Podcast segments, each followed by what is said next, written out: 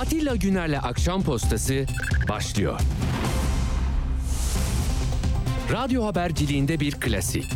Sorulmayanı soran, haberin peşini bırakmayan tarzıyla bir marka. Atilla Güner'le Akşam Postası, gündeme damga vuran konu ve konuklarla hafta içi her akşam 17'de Radyo Sputnik'te. Akşam postasından hepinize iyi akşamlar efendim. Evet hoş geldiniz. 5 Mayıs Cuma akşamında bir aradayız. Efendim hani çok enerji yüklü, stres yüklü günler yaşıyoruz ya. Bugün böyle dedim ki ya Cuma günü böyle hafta sonu her yerde yani cumartesi çalışanları bundan muaf tutuyoruz ama olsun. Yine bir hafta sonuna gelişin bir şeyi vardır. İnsanın ruhunda yarattığı sevimli bir haller vardır. Bugün de bu gece de Hıdrellez olacak tamam mı? Biz annemizden babamızdan böyle Hıdrellez'le ilgili e, her her etnik inanç gruplarının farklı beklentileri oluyor. Nasıl baharı, Nevruz'u karşılıyorsunuz? Bir de Hıdrellez insanın o moralini, keyfini, beklentisini, umudunu, heyecanını e, arttıran bir şey diye ben dedim ki seçim meçim demeyeyim Hıdrellez'le gireyim. Hatta şimdi Necdet Goran Bragoviç'in de e, çok güzel Ederlezi diye Hıdrellez'i anlatan bir parçası var. Onu biraz versin. Diyor ki tüm arkadaşlarım oro oynuyor. Oro oynayıp bugünü kutluyor. Tüm Roma anneciğim. Ee, ben hariç zavallı ben ayrı oturuyorum. Çingenelerin günü, günümüz, bizim günümüz Hıdrellez. Bize bir kuzu verirler baba. Tüm Roma kuzu avlıyor baba. Yani burada tabi romanların da e, öyle ama kadim medeniyetlerin de Hıdrellezi var. E, notlarımdan bakıyorum Rum Ortodokslar da Ayorgi, Katolikler Aziz George günü olarak kutluyor ve ona çok çok anlam yüklüyorlar bugüne. Ee, bizde de hani Hızır'la e, dünyada darda kalanların e, imdadına e, Hızır yetişiyor. Denizlerde de İlyas yetişiyor. Onların buluştukları gün böyle küçük küçük taşları birleştirirler, evler yaparlardı eski insanlar. Gül gül ağacının, gül çiçeğinin, e, fidanının dibine bir şeyler koyarlar, dilekler yazarlardı e, tüm inananların, e, inanmayanların hani belki buluştuğu bir şey. E, bu güzellik bu, bu akşam da e, yani bu gece işte 6 Mayıs'a bağlandığımız sırada e, Hıdrellez coşkusu bu Goran'ın parçasından biraz daha ver. Onun şu ezgilerine bakın yani Bosnalı ünlü sanatçı öyle girmek istedim. Hani o kadar seçim şarkıları dandun bilmem nelerle e, geçiyor günümüz. Hatta dedim ki bakın İstanbul'da başlamış bile yani şu sıralarda dans şovu var. Nerede? Hıdrellez Kutlama Programı Yeni Kapı Etkinlik Alanı'nda. Ee, orada alttan verebilirsin müziği. Suzan kardeş var. Ondan sonra e, müzik dans grupları var. Çok e, eğlenceli geçiyor bunlar. İzmir'de de Eski Buca e, cezaevi alanında var. Saat e, 17.30'dan itibaren başlayacak. Sokak sanatçıları, filmler, Tepecik Orkestrası. Yani ne diyeyim e, dileklerin e, gerçekleştiğine inanabilirsiniz, inanmayabilirsiniz. Saygı duyuyorum ama e, bugünün hikayesi bu. Bugün 5 Mayıs ve bu gece Hıdrellez. Belki ay ışığında bir dileğiniz olabilir bunun gerçekleşmesini çok istiyor olabilirsiniz. Ee, hiç denemediyseniz de deneyebilirsiniz. Bunları yapanlara da sevgiyle, saygıyla, hürmetle e, Hıdrellezini kutlasanız bile paylaşmak için iyi bir şeydir. Peki bu parçanın tamamını yine bitişte sizinle e, birlikte vedalaşırken dinleyeceğiz. Bugün ne var? Bugün işte artık 8 gününüz kaldı değil mi? Yarın cumartesi arkasında pazarı saymayın. Ondan sonraki ilk pazarda oluşan kararınızı vereceksiniz. Ben tahmin etmiyorum ki Türkiye'de böyle ezici bir çoğunluk hala ben ne yapayım derdinde değil yani. O, o biliyor. İnsanlar nereye ne yapacağını, nereye oy vereceğini biliyorlar. Dolayısıyla bekleyeceğiz. Biz de sükunetle bekleyeceğiz. Tabii sükunetle bekleyeceğiz derken Kılıçdaroğlu'nun bu konuyla ilgili söylediği bir lafın polemik olması enteresan. Yani bilmiyorum bunun bunun neresinde bir sorun buldular anlamadım ama dedi ki seçim gecesi galip geldiğimizde kimse sokağa çıkmasın, sevinç gösterisi yapmasın, evinde otursun. Dışarı çıkıldığında taşkınlık yapılabilir, eli silahlı insanlar sokağa çıkabilir. Buna izin vermeyecek bir ortam yaratmak zorundayız. Şimdi böyle şeyleri çok insan söyledi tamam mı? Yani zamanında Bahçeli de söyledi. Dikkat edin vesaire gibi. Buradan mesela meclis başkanı diyor ki ya nasıl bir şey bu böyle söylenir mi? Provokasyon diyor. Bu tür korkutucu, ürkütücü açıklamanın provokasyon amacı taşıdığı kanaatindeyim. Bunlara gerek yok. Yani ne, ne neyse yani burada bir sağduyu yok mu? Bir sükunete davetinde bir hayırlı bir tarafı yok mu ya? Yani şimdi bütün araştırmalar, öngörüler burada böyle bir ihtimali söylüyor. E, tamam olunca da taraftarına yani abartmayın, karşı tarafı da kırmayın, üzmeyin. İşte silahlı külahlı adamlar da olabilir. Sanki öyle bir şey yok ha bizde. Yani hiç öyle yok. Hani ben sitede herkesi kaydettim. İşte 15 Temmuz'da hazırlıklı değildik. Ben bir hepsini de aldım. Bunu eksik kaldı, yarım kaldı. Ben bunu tamamlarım diyenler yok sanki. Yani bu bir siyasi darbedir. Darbe olacak o, o- eğer kazanırlarsa. Hani teslim etmeyeceğiz. Bunlar hain. Bunlar böyle laflar yok. Sokağa çıkmayın, sakin olun. Lafı provokasyon. Yani ben burada ölçütün ne olduğunu, neye göre nasıl bir hizalanmaya gitmesi gerekir bu Necip Türk milletinin bilmiyorum. Yani koca koca adamlar hani aman bir maraza çıkmasın diye bir şey söylediğinde bile vay niye böyle dedin vesaire. Tamam ben ama bu ben benim katıldığım bir şey. E, hatta zaman zaman konuşuyor insanlar. 21 yıl sonra eğer e, Cumhurbaşkanı değişecekse bu hani 21 yıl sonra şampiyon olmuş bir takımın taraftarlarının sevincine ne diyeceksin ya? O bile diyor ki yani bak yapmayın gürültü çıkarmayın. Hani konfeti atın ama şey atmayın havai fişek zart surt atmayın diye yani. Yani öbür tarafta da işte şey gözü adam beyaz toros gösteriyor. Yani maçtan bahsediyorsak adam beyaz toros gösterdi. Ne olsun? Yani barış zamanında hiçbir şey yok ortada. Beyaz torosu gösteren, yeşili gösteren, Abdullah Çatlı'yı gösteren adam ne yapmasın ya? Ha ben bu arada bugün yanlış görmediysem bunu erken söylediğim için özür dilerim ama yani A Haber'de Erdoğan'ın eski bir konuşmalarına böyle kolajlar atılmış görüntüler arşivden böyle böyle sinematografik şeyler yapmışlar. Orada bir arada böyle ölenler, can verenler, vatan, millet deyince sanki şeyi gördüm. Ee, Abdullah Çatlı'nın süliyetini mi gördüm bilmiyorum Muhsin Yazıcıoğlu ile beraber ama böyle olmamasını temenni ediyorum. Ba- Bakarım sonra. Şimdi e, çocuklara da söylemeyi unuttum hakikaten. E, Demek ki durum bu. E, Sükunet, sakinlik ne diyordu? Teenni içinde diyordu ya. Teenni diyordu şey Hilmi Özkök. Öyle olması lazım. Ke- Kemal Bey'in sesinden vermeye gerek yok. Konuştuk. Şen topu da söyledim. Gerek yok arkadaşlar. Zaman kazanalım. İşte Kılıçdaroğlu bir dakika kim neredeydi bugün? Ona ben e, meraklıyım ya. Şimdi peki bugün Mersin'deydi Mansur Yavaş'la Kılıçdaroğlu. Sonra Muğla'ya geçti. Şimdi Muğla'da gördüm. E, oralardan e, bakarız. Hatta Kılıçdaroğlu'nun Mersin'de gençlere bir seslenişi var. Onu verelim. Sonra da e, Erdoğan Van'daydı. Ona geçeceğiz. Hadi Kılıçdaroğlu'nun gençlere hitabına bakalım. Sevgili gençler, hazır mısınız? Değişime hazır mısınız? Gençler, önünüzde çok büyük bir fırsat var. Türkiye Cumhuriyeti tarihinde ilk kez gençler otoriter bir yönetimi kullandıkları oyla gönderecekler. Çünkü siz ilk kez 5 milyon 300 bin genç sandığa gidecek ve Türkiye'nin kaderini değiştirecek. Demokrasiden yana var mısınız? Özgürlüklerden yana var mısınız? Alın terinden yana var mısınız? Üretimden yana var mısınız? Herkesin kazandığı bir Türkiye'den var mısınız? 5 milyon 300 bin genç gidecek ve otoriter bir yönetimi değiştirecek. Bu ülke size teşekkür edecek.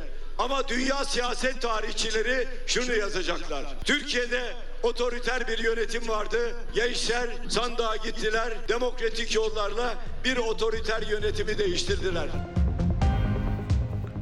Evet böyle diyor Kemal Bey. Sonra da işte Muğla'ya geçti. Orada da e, konuşmasını yapmak üzere. E, cumartesi günü de İstanbul Maltepe'de 6 e, lider burada buluşacak. Tabii Kemal Kılıçdaroğlu, özür dilerim, e, Ekrem İmamoğlu ve Mansur Yavaş da gelir. Bayağı bir gövde gösterisi Maltepe'de 17.30'da başlayacakmış yarın. E, zaten karşıda yollar kapalı vesaire. Bakalım e, nasıl bir gün olacak bu. Günler değiştirildi vesaire. Erdoğan da e, cumartesi günü Mersin'de olacak. Pazar günü Atatürk Havalimanı'nda Millet Bahçesi'nde e, vatandaşla buluşacak. Şimdi e, bugün mesela televizyonlara çıkıyorlar bazıları e, yani orayı kullanıyorlar ama Erdoğan o en son sıkıntı yaşadığı yayından sonra televizyon yerine e, şey alanları tercih ediyor galiba. Akşener mesela Fox'ta geceliğin çıkacak 22'de. Ee, Babacan da Halk TV'ye Şirin Payzın'a onun programına katılacakmış 8'de. Davutoğlu sabahleyin Fox'taydı. Durum böyle. Ha Erdoğan da bugün işte Van'a gitti. E, iki gün önce, üç gün önce Van'da kim vardı? Kılıçdaroğlu vardı. Van sokaklarında e, Kılıçdaroğlu'nun otobüsü ilerleyemiyordu. O kalp işaretini yapıyor. Yani e, arabaların geçtiği yolda tekerleğin önünde, lastiklerin önünde insan seli vardı. Polis e, korumalar onları zor ayırıyordu otobüste bütünleşen bir kalabalıktı bu. Şimdi tabii o görüntüleri arkadaşlar verebiliyor mu bilmiyorum. E, şimdi yahu kaldırımın iki tarafına hani bu Taksim'in çevresini kapatıyorlar ya başka yerde de miting olduğunda bazı bölgeleri kapatırken kullandıkları demir korkuluklar var. Yolun iki tarafına onlardan e, kilometrelerce birleştirmişler. Geçiş yok karşıya. Çünkü niye? Şey geçecek.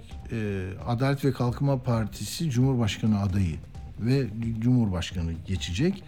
İşte 70 küsür diye saymış oradaki yerel gazeteciler. Araçlar geliyor. Yukarıda iki heliko, helikopter. Van Havalimanı'na inişinde de iki F-16 eşlik etmiş.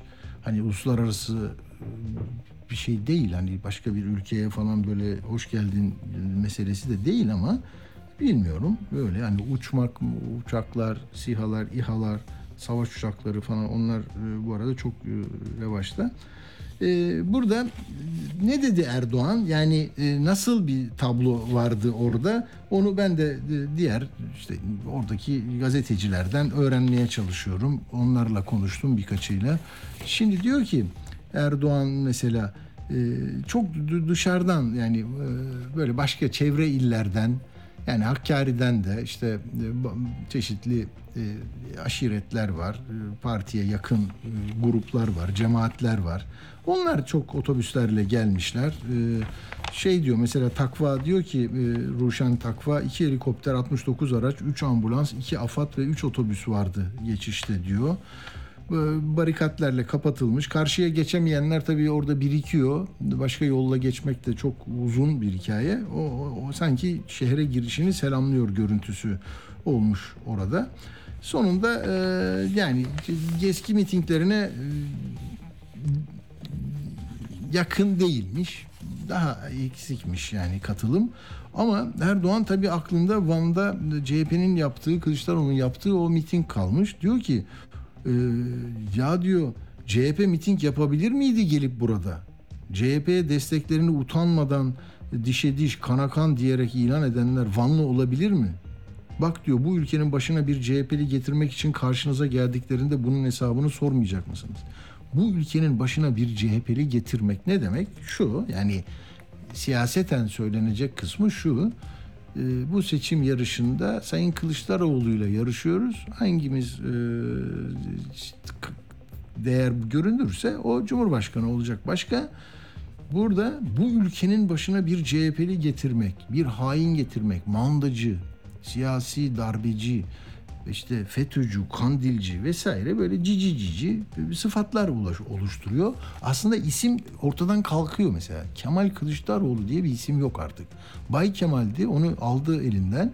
Bu sefer Bay Bay Kemal. Ne demek yani? Güle güle Kemal. Nereye gidecek Kemal? Kemal görevde değil ki gitsin.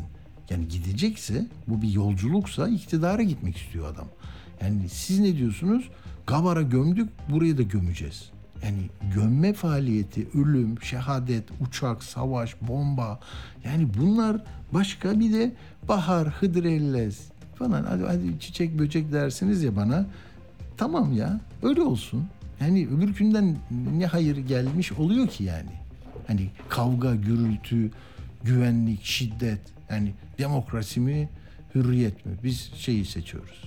Ee, yani güvenlik mi, demokrasi mi? Biz güvenliği seçiyoruz. Ya biz her şeyi beraberinde düzgün, hukuk da olsun, adalet de olsun, güvenlik de, esenlik de, etik de olsun. Her şey değil mi? Kararınca olsun.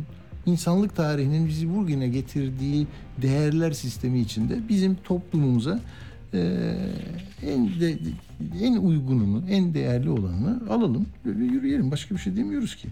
Şimdi evet böyle demiş oluyor e, Sayın Erdoğan. Şimdi biz de buradan e, Van'daki konuşmasında ne diyor? Ben söyledim artık yani çok da e, vermeyelim ama hani şimdi seçim sattım haline girdik. Adil olalım hani TRT gibi olmayalım. TRT bak ne yaptı ya? Onu söyleyeyim mi? Mesela şimdi şey e, Milliyetçi Hareket Partisi iktidar ortağı mı, koalisyon mu, bakanı var mı? Yani neyi ifade ediyor? Değil mi? Mecliste nedir ha? Açtım şimdi hadi son bir değişiklik olmuştur belki diye. Meclis aritmetiğine bakıyorum tamam mı? Adalet ve Kalkınma Partisi 285. İkinci Cumhuriyet Halk Partisi 134. Üçüncü Halkların Demokratik Partisi 56. Dördüncü parti Milliyetçi Hareket Partisi 48 mensubu var. Sandalyesi var. Şimdi 56 milletvekili olan terörist oluyor. Hakkında kapatma davası açılıyor. Hiçbir haberi verilmiyor. Sadece haberi vay HDP'ye bak bilmem ne yaptı vay şuna bak falan. Sonra altında bir parti var 48 e, milletvekili var. Nerede konuşsa sizin paralarınızla oluşan TRT kurumu e, başından sonuna kadar veriyor. Parti grup toplantısı gibi. Tamam mı? Mesela İyi Parti 36 milletvekili gördünüz mü? Yani canlı yayını niye veriyorsun diye sorarsan mesela TRT Genel Müdürü'ne, TRT Haberi yönetene e çünkü onlar Cumhur İttifakı. Yani ne oluyor? Kabinede yoklar, orada yoklar ama seçimlere beraber girmişler. Yani anlaşılır değil ya. Anlaşılır değil. Türkiye İşçi Partisi'nin 4 milletvekili var. Bir tane haberi olmuyor. Yani bu kadar şey ki görünür ki buradaki eşitsiz yarış enteresan. Hadi e, Erdoğan'ın Van'daki lafının içinde ne var vallahi ben Uğur kesmiş bilmiyorum Arda'yla. Bir onu dinleyelim çok kısa. Arkasından e, ne yapacağız? Diğer siyasi şeyleri özetleyeceğiz. Hadi bakalım. Ya düşünün CHP gelip de burada miting yapabilir miydi? Kimle yaptılar? E işte şimdi bu hesabı sormak lazım. CHP'ye desteklerini hem de utanmadan, sıkılmadan, ahlaksızca ne dediler? Dişe diş, kana kan diyerek ifade edenlerin derdi Van olabilir. Evet benim söylediğim sözleri kesmişler. Ben de bunu önemsemiştim. Bunu yapmıştım. Peki şimdi buradan e, Bekir Ağırdır'ın söyledikleri var. Çok enteresan. E, o diyor ki acaba yurt dışı oylar bir e, seçim sürprizine yol açabilir mi? Oradan ilginç haberler geliyor diyor. Bunu bir kenara not edin. E, şunun için diyorum bunu. Diyor ki Cumhurbaşkanlığı seçimini muhtemelen Kemal Bey birinci bitiriyor ilk turu. Milletvekili dağılımında da muhtemelen Cumhur İttifakı ya da AK Parti. Şimdi burada niçin bunu söylediğini e, altına bakıyorsunuz. Oranlar vesaire yok tabii ki ama diyor ki e, Kemal Bey önde. Aslında seçmenin %80'inin oy tercihi artık belli. Kalan %20'nin ne kadarının sandığa gidip gitmeyeceği önemli. Gittikleri zaman da her 10 kişiden 7'sinin muhalefete ya da Kemal Bey'e, 3'ünün Tayyip Bey'e oy vermeye yatkın olduğunu söylemek mümkün.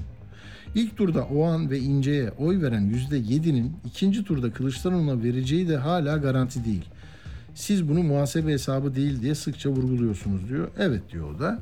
Şimdi e, ikinci turda Kemal Bey'in seçilmesi neredeyse kesin gibi görülüyor diyor. Ama partinin e, alacağı oyları da şöyle söylüyor. Millet İttifakı ile Emek Emek ve Özgürlük İttifakı'na beraber bakıldığı zaman Cumhur İttifakı'nın milletvekili sayısı 300'ü geçemeyecek. Yani Erdoğan seçilse bile arkasında bir meclis desteği olmayacak. Millet ve e, Emek e, Emek ve Özgürlük İttifakı'nın milletvekili sayısı AK Parti artı MHP milletvekili sayısından fazla olacak. Şimdi e, peki ama benim okuduğumda e, ilkinde farklıydı. Ha birinci tur ve ikinci tur farkı nedeniyle bunları böyle söylüyor galiba. Evet. Şimdi burada yurt dışı yurt dışı meselesi ilginç geldi bana. Biraz ondan bahsedeceğim size. 2-3 dakika sonra e, biraz da Z, kuşağını da soracağım. Değerli bir bilim insanına. Şimdi 3 milyon 416 bin yurt dışında o oy veriyor vatandaşımız, seçmenimiz var. Hepsi verecek mi bilmez. Yurt dışında ilk kez oy kullanacak 300 bine yakın genç var. 8 günde 1.2 milyon oy kullanıldı. Yani 2018'e göre iki kat arttı bu. Çok önemli. Ee, ilk haftada 500 bin oy kullanılmıştı. Şimdi 1 milyon 200 bini buluyor. Ee, şimdi şöyle katılım %50'ymiş. Herhalde 80'i geçecek. Yurt dışı seçmenin oyları şöyle olmuş 2018'de. Erdoğan 52.4'ünü almış. Muharrem İnce 30.8'ini almış. Bu bunlar yurt içi oyları söyledim önce. Yurt dışı oylarında Erdoğan 59'a çıkıyor. Muharrem İnce de 25.8'e düşüyor. Selahattin Demirtaş da o zaman 11.1 almış. Şimdi bu dağılım nasıl cereyan edecek ona birlikte e, bakacağız. E, ama gençlerin her tarafta sürpriz yapacağını düşünüyor insanlar. Diyor ki Bekir Ardır muhtemelen 2 ila 2.4 milyon civarında geçerli oy gelecek yurt dışından. Bu da kabaca toplamda 4 puan demek. Cumhurbaşkanlığı seçimi açısından çok önemli olacak. Ee, oralardan Muharrem İnce o an için gelecek oyların e, minör olacağını sanıyorum. Daha az olacak. Daha önce yarısı Erdoğan oyu olarak gelip öbür yarısı dağılırken şimdi yarı yarıya Kemal Bey için bir fırsat aralığı olacak diyor. Bakalım burada e, neleri göreceğiz bilmiyorum. Ama gençler çok konuşuluyor. E, Türkiye'nin gençlerinin e, arayışları, duyguları, aile yapısı, toplumsal dokumuz ama bir kuşağın diğer kuşaktan ayrı e, bir yaşam biçimine, tarzına, anlayışına, görüşüne e, sahip olması bütün bu hesapları e, kökünden etkileyecek diye düşünüyorum ben de. Şimdi yavaş yavaş bu konuya girmek istiyorum. Değerli konumuzu bağlayabildik mi Tayfun Bey'i? Tamam. Efendim Profesör Doktor Tayfun Uzbay'la konuşacağız. Üsküdar Üniversitesi'nden kendisi nöropsikofarmakoloji uygulama ve araştırma merkezi müdürü. Ee, çok sayıda kitabı var. Yani bunları da size e, önermek isterim. Ben birkaçını e, bir bölümlerini okudum. Tamamını e, izinli günlerimde okuyacağım. Yani mesela insanlar ve yanılgılar size de birkaç parça e, oradan bahsedeceğim. Cehalet bilimi, görünmeyen beyin, insanlar ve yanılgılar. Bu insanlar ve yanılgılar e, çok çok etkileyici örnekler içeriyor. Dolayısıyla burada ben o kitapta da e, gördüğüm bazı meseleler var. E, yani işte gençlerle ilgili sözünü ettiği bazı ifadeler var hocamın. Hatta şimdi ilk bağlandığımızda oradan da girsem belki bir önceki konuyla da bir illiyet bağı kurmuş olacağız. Tayfun hocam hazır mı?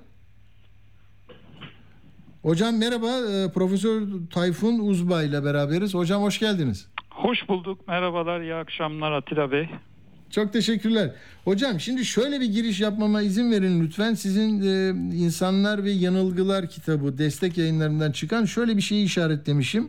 Z evet. kuşağı ile ilgili. Şimdi diyorsunuz ki e, e artık her şey çok hızlı ve paranız ölçüsünde her şey erişilebilir. Z kuşağı olarak nitelenen yeni kuşağın ve bunun ardından gelenlerin benim kuşağımın yaşam koşullarını anlamaları neredeyse imkansız. İç huzuru sağlama, aza kanaat etme ve kendiyle barışık bir hayat için teklif edilen dini ve ahlaki değerlerin yeni kuşakta çok fazla bir karşılığı yok. Çünkü bu gibi değerleri savunanların refahı geniş kitlelere yaymakta başarısız olduğunu herkes görüyor. Yoksulluk çekenin Allah'a yakın olması, cennetle ödüllendirilmesi ve buna benzer hikayeler Z kuşağını çok fazla etkilemiyor. Sonuçta evet lafla peynir gemisi yürümüyor diyorsunuz. Nasıl tarif edersiniz? Sizin de çalışmalarınızın e, içinde yer alıyordur. Belki toplumsal evet. yapımız içinde gençlerden girsek ne dersiniz? Evet, e, şimdi Z kuşağı çok konuşuluyor biliyorsunuz. Bu seçim arifesindeyiz. Orada da en çok konuşulan bu gençler. Gençlerin oyu işte Evet. nereye gidecek? Gençler neye göre oy verecek? E, gençler e, tabii ki kendi konfor alanlarını düşünüyorlar. Şimdi bizim zamanla ki ben e, bir baby boomer'ım. Yani 1959 doğumlu birisiyim. Sizinle de hemen hemen aynı kuşak sayılırız. Ee, biz hani orada dediğim gibi biz aza kanaat edebilen işte e, mutlu olan hayal kurabilen geleceğe yönelik yani iyi bir eğitim alırsak e, işte bir üniversite bitirirsek iyi bir meslek sahibi olacağız. Belli Evet. geçim koşullarımız vardı. İşte belli bir süre çalıştıktan sonra bir araba alabilirsin. Eşin de çalışıyorsa evde alabilirsin. İşte kooperatife girersin, bir yere girersin. Ee, Bir şekilde e, çocuk da yetiştirirsin, büyütürsün. E, fakat e, ve fakat öyle bir noktaya geldik ki yaşanan süreç içinde önce bir her şey bollaştı. Bizim okuduğumuz dönemde üniversite azdı, girmek zordu ama girdikten sonra çıktığında mutlaka önemli bir şey elde ediyordun yani sonuç itibariyle. E şimdi üniversite çok fazla, 200 küsür üniversite var Türkiye'de. Gençler her yıl biraz daha kolaylaşıyor işte girme koşulları. Herkese bir üniversite var neredeyse. Herkes okuyabiliyor. İşte e, hiç sınavları yapamayan parasıyla falan mutlaka bir yer bulup okuyor. Ama sonuç olarak e, hayat standartları hani bu masrafın karşılığında bu bir yatırımdır aynı zamanda eğitim. Ama bunun karşılığında aldıkları ne var gençlerin Hmm, baktığımız zaman. Şimdi gençler e, bir kere ben öğrencilerimden de tabii gözlüyorum. Bunlar bizzat gözlemlediğim şeyler. Tıp öğrencilerine, psikoloji öğrencilerine ders anlatıyorum. E, şimdi e, geniş bir öğrenci popülasyonuyla karşı karşıyayım. Gençler hayal kuramıyorlar. Gelecekten pek umutlu değiller. Tabii tuzu kuru olanlar olabilir içlerinde. Bu aynen şunu yansıtıyor. Yani eskiden gelir dağılımında baktığımız zaman işte bir orta direk diye bir şeyden bahsediyoruz. Değil mi? O orta direk bayağı da etkiliydi. Bayağı e, güçlüydü yani bugünküyle mukayese ettiğinizde. E bugün ya çok zenginsin ya da yoksulsun. Bazıları aslında yoksullaştığının farkında da değil çok ilginç bir şekilde. Hani e, yoksullaştığınızı daha çok yurt dışından bir şey talep ettiğinizde veya bir şeye talip olup onu almaya çalıştığınızda filan farkına varıyorsunuz çok fazla. Şimdi gençler her şeyi çok çabuk istiyorlar. E, şöyle de bir şey var. Bakın biz biraz daha kanaat ederek ve yokluk içinde büyüdük doğru mu? Ama Evet. bizden sonraki iki kuşak el bebek gül bebek büyüdü mü? Ben kendi çocuğumla dahil çok daha iyi büyüttüm. Çok daha rahat Hmm. büyüttüm. Ee, ama şimdiki gençler özellikle işte 2000 2010'dan sonra falan e, doğan çocuklar çok sert bir ekonomik krizin ortasındalar. Ve bizim kurduğumuz hayalleri kuramıyor bu çocuklar. Bunların e, genel bir e, şeyi var, genel bir sıkıntısı var. Geleceğe çok böyle güvenle Şu- bakamıyorlar. Çok önemli hocam bu bu Evet. konuda e, söz söyleyen e, insanların e, ortaklaştığı en önemli sözcük bu. En öncük en önemli yaklaşım bu. Hayal kurmayı unutmak. Bu çok çok yıkıcı bir şey aslında değil mi? Gelecekle bağda bir sorun olursa e, sizin o disiplininizle e, de Evet. baktığınızda Evet. ne yapmak? O zaman ne yapmak kalıyor geriye? Şimdi Bugün Bey, e, çok özür dilerim sözünüzü Estağfurullah. balla keseyim. E, gelecek dediğimiz zaman ortada şu- temel problem şu. Belirsizlik. Belirsizlik inanılmaz tehlikeli bir şeydir. Yani Ya. hayattaki streslerin en büyüklerinden bir tanesidir mesela. Yani Joseph Conrad isimli bir yazar vardır. Onun Ha- Heart of Darkness yani karanlığın kalbi diye bir kitabı vardır. Orada e, koyu bir sis tabakasının karanlıktan daha korkutucu olduğunu söyler insanlar için. Ya. Yani bir sis e, perdesi içinde yol alıyoruz. Yani bu çocuklar yarın ne olacaklar, ne- neye yatırım yapacak? Hani biz kademe kademe hayaller kuruyorduk ya okulu bitireceğim, diplomayı alacağım, sonra şunu yapacağım, şurada mecburi hizmetim var, ondan sonra şunu yaparım, burada şu kadar maaş alırım. E, böyle bir şey yok. Hem nüfus fazla hem e, eğitimli e, adam sayısı çok gibi gözüküyor ama üniversitelerdeki eğitimden eğitimin ticarileşmesi aslında böyle bir serbest piyasada iyi bir rekabet getirmedi bence. E, bizde eğitim sulanmaya başladı. Eğitim de bir sıkıntı. E, ve bu belirsizlik gençlerde ciddi bir strese yol açmış durumda şu anda. Ve bu stres içinde bu çocuklar bir yol arayışındalar ve e, çok konuşulmuyor Türkiye'de veya zaman zaman konuşuluyor ama bu tarafı çok vurgulanmıyor bakın. Gençler aynı zamanda bağımlılık yapıcı maddelerin e, maddelere risk bakımından da en riskli grubu oluşturuyorlar. Doğru ben de oraya geçecektim hocam o toplumsal travmalar e, Evet. yaşadıklarımız bunlar da önemli. Evet, evet. Ve e, bir şey söyleyeyim madem toplumsal travmaya geldiniz. Travma dediğimiz şey hani travma deyince herkesin aklına fiziksel travmalar gelir. değil mi? Bir organımız işte yaralanır falan. E, travmalar ruhsal da olabiliyor ve hatta bazen fiziksel travmalar ruhsal sorunlara da yol açabiliyor. Güncel en net örneği vereyim size. Bu depremde mesela büyük bir deprem yaşadık değil mi? Bu depremde e, Sayın Cumhurbaşkanı'nın ifadesine dayanarak ben söylüyorum. Yani 800 bin tane dedi e, kolsuz bacaksız veya işte uzvunu kaybetmiş vatandaşımız var. Biz bunlara dedi kol kanat olmak zorundayız dedi. Şimdi bu çok büyük bir rakam bakın. Bir organın kaybı bir bir şey bir uzuv kaybı ya da işte bir yetmezlik e, böbrek yetmezliği gibi yetmezlik nedeniyle e, ömür boyu diyalize falan mahkum olmak bunlar çok önemli stressful etkenler hem yaşayan kişi için hem onların çevresindeki olan yakınları için hem de toplum için ciddi sorunlar bunlar.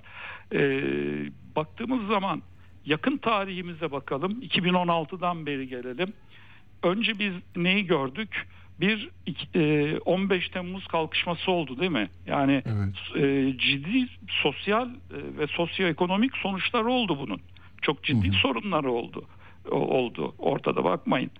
Tam bunun arkasında hani bir ekonomik kriz e, biraz gelir gibi oldu. İşte Türkiye'nin ekonomisi birazcık şey yaptı. E, bizim biz bir coğrafyada yaşıyoruz Atilla Bey. Yakın coğrafyamızda ne oldu? İç savaş çıktı ve bu iç savaştan sonra biz bir anda kucağımızda büyük bir göç bulduk değil mi? Bir de bir de ondan e, haşır neşir olduk. Bir taraftan terörle imtihanımız hiç bitmedi. Terör hep Türkiye'nin gündeminde ve yakın tarihimizde baktığım zaman ben hemen e, hafızamı tazelediğimde daha İstiklal e, Caddesi'ndeki patlama var. Onun korkusu Tabii. milletin üzerinden çıkmış değil. Havaalanındaki patlamalar var. Ankara Gar patlaması var. Böyle kitlesel büyük miktarda insanların hayatını kaybettiği terör saldırıları var. E, darbeler var ve darbelerin getirdiği daha uzak tarihte otoriter yönetimler var. Şimdi tam bunlar Covid işte var değil mi hocam? Covid e, yaşadık Tam yani. Tam biz bu ekonomik bir göç derken, terör derken işte ekonomiyi toplayalım edelim derken pat pandemi geldi. Covid-19 geldi. Evet. Ve e, müjdeli bir haberi de vereyim. Bugün e, Dünya Sağlık Örgütü Covid'in artık uluslararası bir tehlike olmaktan çıktığını söyledi. Bu da güzel haber artık. Aa, Bu güzel. pandeminin salgının resmen bitmek üzere olduğu anlamına geliyor. Buradan bu şeyi de güzel haberi de verelim. Ee, Evet, bu, bu çok önemliydi çünkü Dünya Sağlık Örgütü karar verir ve o kaldırır. Ama Covid-19 dönemini hatırlayın insan sosyal bir varlık. Hepimiz kısıtlandık, sosyal ilişkilerimiz Evet. kısıtlandı. Covid-19'un getirdiği korkular, aşı tartışmaları falan filan böyle bir kaotik ortamda yaşadık. Her ülke sendeledi bu Covid krizi sırasında. Almanya ekonomisi zaten dünyada şu anda küresel ölçekte yaşanmakta olan ekonomik krize yol açan asıl etken Covid-19. Yani biz bu Bunlar geçse de bir tortu bırakıyor ama değil mi? Yani geçti dediğimiz şey geçmiş sayılmıyor. Tabii tabii. Ya. Ben sadece bir yere gelmeye çalışıyorum. Covid-19'un arkasına da ekonomik krizle beraber hani 6 Şubat e, 10 Deprem. e, ilimizi e, birden etkileyen 10 ya da 11 ilimizi doğrudan etkileyen 11 milyona yakın nüfusu etkileyen deprem felaketiyle sarsıldık ki bu korkunç bir felaket. Yani resmi rakamlara göre 50 bin deniyor. E, 800 bin tane işte zarar görmüş e, organını yitirmiş insandan bahsediyoruz. Haber alınamayan insan sayısı belirsiz. Burada işte ailesini kaybeden çocuklar var, çocuğunu kaybeden aileler var. E, bir bir kargaşa, bir şey, bir sıkıntı. Şimdi siz bunları alt alta üst üste toplayın veya işte yan yana getirin. Karşı, karşımızda çok büyük bir toplumsal travmayla karşı karşıyayız. ve bunu hiç konuşmuyoruz biz. Hiç fazla konuşmuyoruz. Sürekli olarak yaraları sarmaktan bahsediyoruz. Sürekli olarak işte sivil toplum örgütlerinin yaptığı kampanyalardan falan bahsediyoruz. Dayanışmadan bahsediyoruz. Epeyce konuşuyoruz bunları ama ben mesela ne bir televizyon kanalında ne bir gazetede ne bir üniversitede ne de başka bir yerde böyle sosyologların, psikologların, psikiyatristlerin, e, hukukçuların e, siyasetçilerin falan böyle bir araya gelip bununla ilgili bu toplumsal travma üzerine kafa yorduklarını falan görmedim. Evet. Yani bu çok önemli bir şey. Ee, yakın tarihlerde bakarsanız e, işte Amerika'nın bir 11 Eylül saldırısı var. Ondan sonra New York çevresinde şeyler artmış mesela. Ee, Birçok psikiyatrik hastalığın görülmesine artış olmuş. Biz bunları aynı zamanda Covid-19 salgını sırasında da söyledik. Bu salgından sonra bir takım ruhsal hastalıklar artacak dedik. E bunun üzerine bir sürü başka şey de bindi ve toplum şu anda pimi çekilmiş bir saatli bomba gibi. Ve ben üzülerek görüyorum seçim konuşuyoruz mesela şu anda. Tabii. Seçim aşağı, seçim yukarı ama orada o deprem felaketi ve biriktirerek getirdiğimiz o toplumsal travma bizim kucağımızda duruyor. Ee, ve e, bunun e, sosyal, psikolojik, ekonomik, uzun vadeli, orta ve uzun vadeli çok sonuçları olacak Atilla Bey. Hı.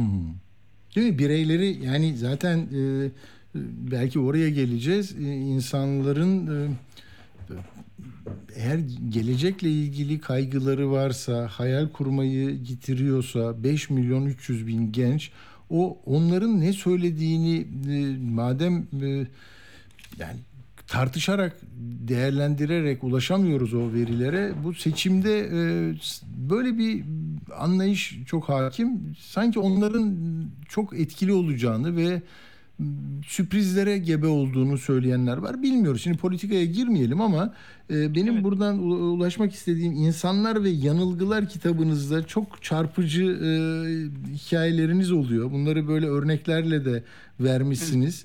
E, oradan bir, bir iki örnek e, ile ilerlemek isterim. Hakikaten dinleyicileri de Evet. etkiler. Mesela hani e, rahip Bruno e, meselesini e, yani o kiliseyi rahatsız eden e, ve e, bilimi savunan yaklaşım nedeniyle daha 1600 yılında değil mi diri diri yakılıyor ama bir ifade bırakmış geriye.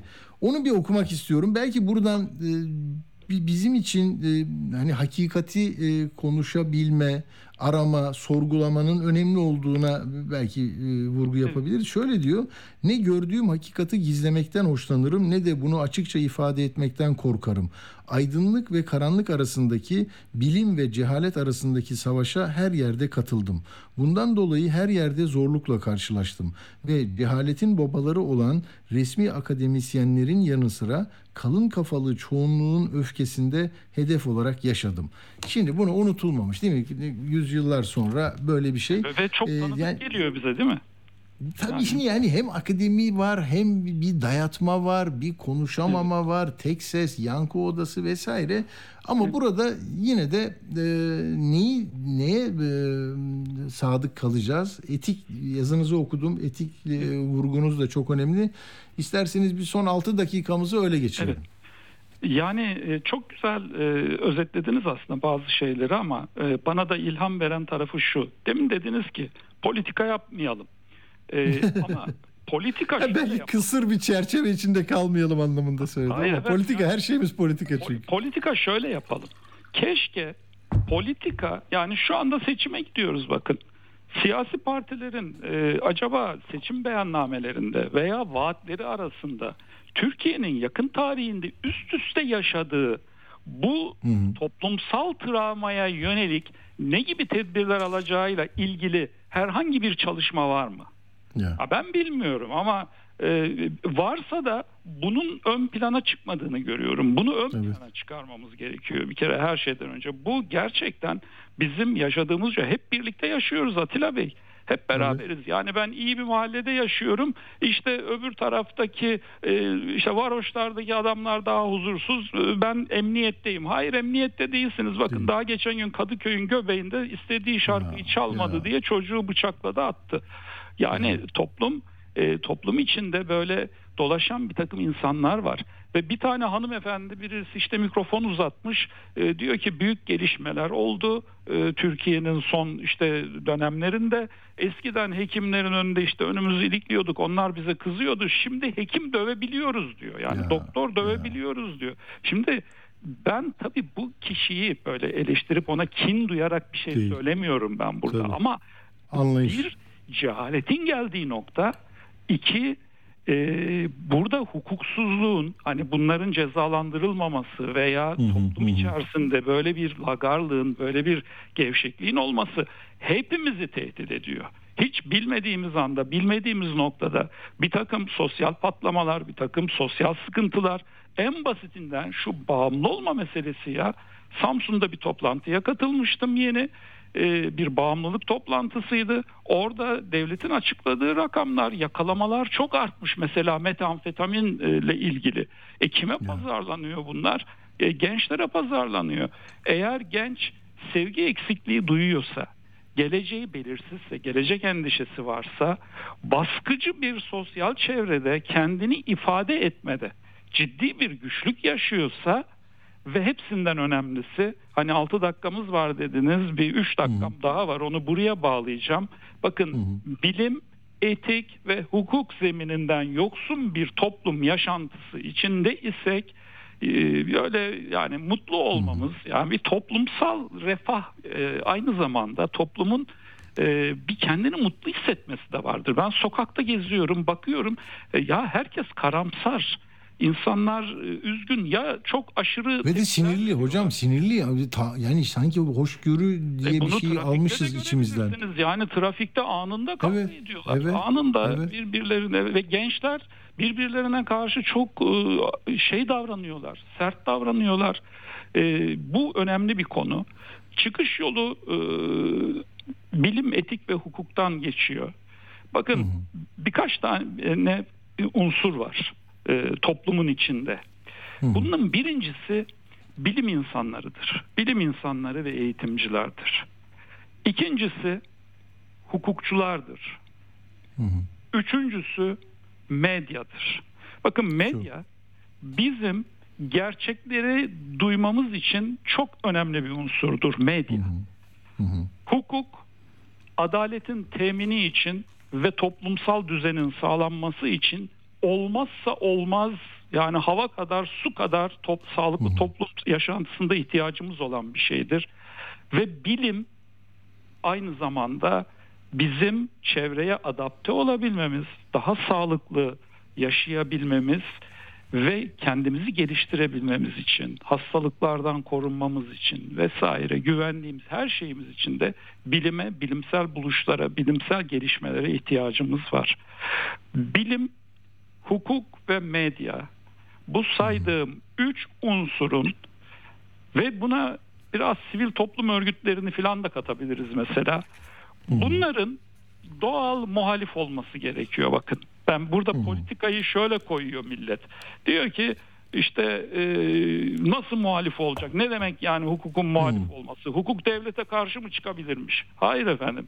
Hukuk eğer muhalif olursa neye muhalif olacak? Bakın yanlış giden bir şeye adaletsizlik varsa hukuk orada muhalif olacak ki yöneten bunu düzeltsin. Çünkü yönetici eğer bir öz eleştiri getirebilecekse bunu hukuk sayesinde getirecek. Bilim insanı doğal muhaliftir ve e, İmar affı hocam çok özür dilerim bunu söyleyeceğim. İmar affları konuşuluyorsa bir proje çıkardılarsa ortaya oradan bir üniversiteden akademiden ya yapmayın bu önce bunları değiştirelim bakın böyle kurtarabiliriz hayatları demesi lazım. Evet. Ama işte 50 bin kişini kaybettikten sonra şimdi inşaatlar yapıyoruz. Ama işte benim tam da söylemeye çalıştığım bu. Bilim, hukuk, e, işte bütün bu bahsettiğimiz medya bunun çimentosu nedir biliyor musunuz? Doğru, doğru çalışmasının etiktir işte. Etik. Ama etik dediğimiz şey de bizim ülkemizde Atilla Bey çok yanlış anlaşılıyor. Ahlakla Evet. karıştırılıyor çok defa. Evet. Bakın ahlak kültürel bir kavramdır. Orta Doğu'da ahlaklı olan bir şey İskandinavya'da ahlaksız olabilir. İskandinavya'da ahlaklı olan bir şey Amerika Birleşik Devletleri'nin Teksas eyaletinde çok ahlaksız kabul edilebilir. Ona Tabii. göre yaptırımlarla karşılaşabilirsiniz. Ama etik dediğimiz şey dünyayı yani üzerinde yaşadığımız Hı. gezegeni haklarını yani doğanın haklarını ve insanın haklarını savunan bir şeydir. Ya. İnsan Ve bunlar için çok bedel ödenmiştir değil mi? Yüzyıllardır. İşte Çok az önce Bruno'yu söyledik. Onların ödenmiştir. evet onların taşıdığı bir şeydir. Onların omuzlarında gelmiş buraya. Onların omuzlarında bugüne kadar geldi. Aslında dünya tarihine bakarsak bütün dünya tarihine daha şanslı bir dönemde yaşıyoruz savaşlar bakımından. Hani insanoğlu biraz daha anladı, e, barışın önemini anladı. İnsanca yaşamanın önemini anladı. Ama ciddi bir sorunumuz var. Bilimsel gelişmelerle beraber dünya nüfusu 8,5 milyara çıktı. Şimdi bu 8,5 milyarlık nüfusa dünyanın zenginliklerini dağıtma meselesine geldiğimiz zaman da giderek bu neoliberal kapitalist sistem maalesef etik zeminden yoksunlaştıkça yani etik zemini kaybettikçe Hı hı. Dünyanın bütün kaynaklarının çok ezici bir e, kısmı çok az bir nüfusun elinde geriye kalan büyük nüfussa e, o Ya. kırıntıyı paylaşmak zorunda. Bütün sorun bu. Çok çok doğru. Daha da- daha barışçı bir sistem ortaya çıkabilmesi için işte o hukukun adaleti temin edebilmesi için bilimin toplum ve insan sağlığı için çalışabilmesi için medyanın toplumun haber alma özgürlüğüne saygılı bir şekilde sadece gerçekleri yazabilmesi için etik zeminde çalışması gerekiyor ve ben parti programlarında bunu önemsiyorum. Bakın gençlere de öğrencilerime de bunu anlatmaya çalışıyorum. Umutsuz olmayın, hayal kurun ama bunları talep edin diyorum. Bunları talep edin. Etiği talep edin. Bilimin etik zeminde yapılmasını talep edin. Hukukun etik zeminde yapılmasını Gazeteciliğinde, talep edin. haberciliğinde her zaman her yerde doğru. haberciliğin etik zeminde yapılmasını talep edin. Talebimiz buraya olmalı, baskımız buraya olmalı. Çok. Eğer bu politikaysa e, can kurban böyle politika yapalım, gelişiriz. Çok çok, çok güzel e, noktalandı hocam. Çok teşekkür ediyorum. Akıcı bir e, söyleşi oldu. Profesör Doktor Tayfun Uzbay'la konuştuk bu konuları. Ama ben yine onu söylemeden edemeyeceğim. İnsanlar ve Yanılgılar kitabını, İnsan Nasıl Yanılır kitabını mutlaka e, okumanızı tavsiye ediyorum. Çünkü doğru bildiğiniz bazı yanlışlarla da karşılaşacaksınız. Görmek ne demek? Gör, görsel yanılgı ne? Ee, çok çok güzel örnekleri var. Hocam çok teşekkür ederim katkı sunduğunuz için. Çok değerliydi. Ben teşekkür ederim fırsat verdiğiniz için. E, olun. selam ve sevgiler. E, Sağ olun hocam. e, bütün İyi izleyicilerimize de sağlıklı günler diliyorum. Çok teşekkür ediyoruz. Sağ olun. Sağ olun. Evet buradan hemen yolcuya gidelim. Yolcunun da e, söyleyecekleri var. E, bence onun e, şeyinde kapağıyla başlayalım. O gizemli bir yorumcu. Ben kahin değilim ama herhalde hatırlayacaktır değerli dinleyiciler. Bir yıldan fazladır keser döner sap döner hesap döner diyordum. Hesap döndü. Adı yolcu. Memleketi dünyayı geziyor ve anlatıyor. Eski askeri vesayet yerine sürekli bir dış güçman üretenle ahiret üreten karşılığında da tanıdık yandaş vesaireyi besleyen bir kapitalist sistem var. Tahlil ediyor, düşündürüyor. Biz artık insan bir baba ya da devlet bey değil Atilla. Soyut kurum olarak devlet babayı istiyor halk. Yolcunun çarpıcı yorumları Atilla Güner'le Akşam Postası'nda. Radyo haberciliğinde bir klasik. Sorulmayanı soran, haberin peşini bırakmayan tarzıyla bir marka. Atilla Güner'le Akşam Postası, gündeme damga vuran konu ve konuklarla hafta içi her akşam 17'de Radyo Sputnik'te. Atilla Güner'le Akşam Postası devam ediyor. Merhaba sevgili yolcu hoş geldin. Atilla merhaba nasılsın? İyiyim. İyiyim. Sen nasılsın? Ee, bugün Ankara'daydım ben. İki gündür Ankara'dayım. Ee, Hmm. Dolayısıyla An- Ankara'yı görme imkanı oldu. Yani kentin dokusu nerededir? Hmm, Ee, siyasi güzel. e, bütün kente baktığın zaman burada nasıl bir siyasi propaganda ve kampanya faaliyeti ve izlenen e, bunun iletişimi nasıl yapılıyor diye baktığın Hı hı. zaman ağırlıklı olarak şunu görüyorum. Altın Masası tarafı Yolcu biraz sesini yükseltebilir miyiz? Yani telefona mı yakın olman gerekiyor? Ee, yok tele- telefon zaten şu anda nasıl Tamam. biraz daha Kulaklık mı var? kulaklık var onu çıkararak deli Bir çıkarırsan çok daha verimli oluyor diyor ç- çocuklar ya. Seni kaçırmak istemiyorlar sesini.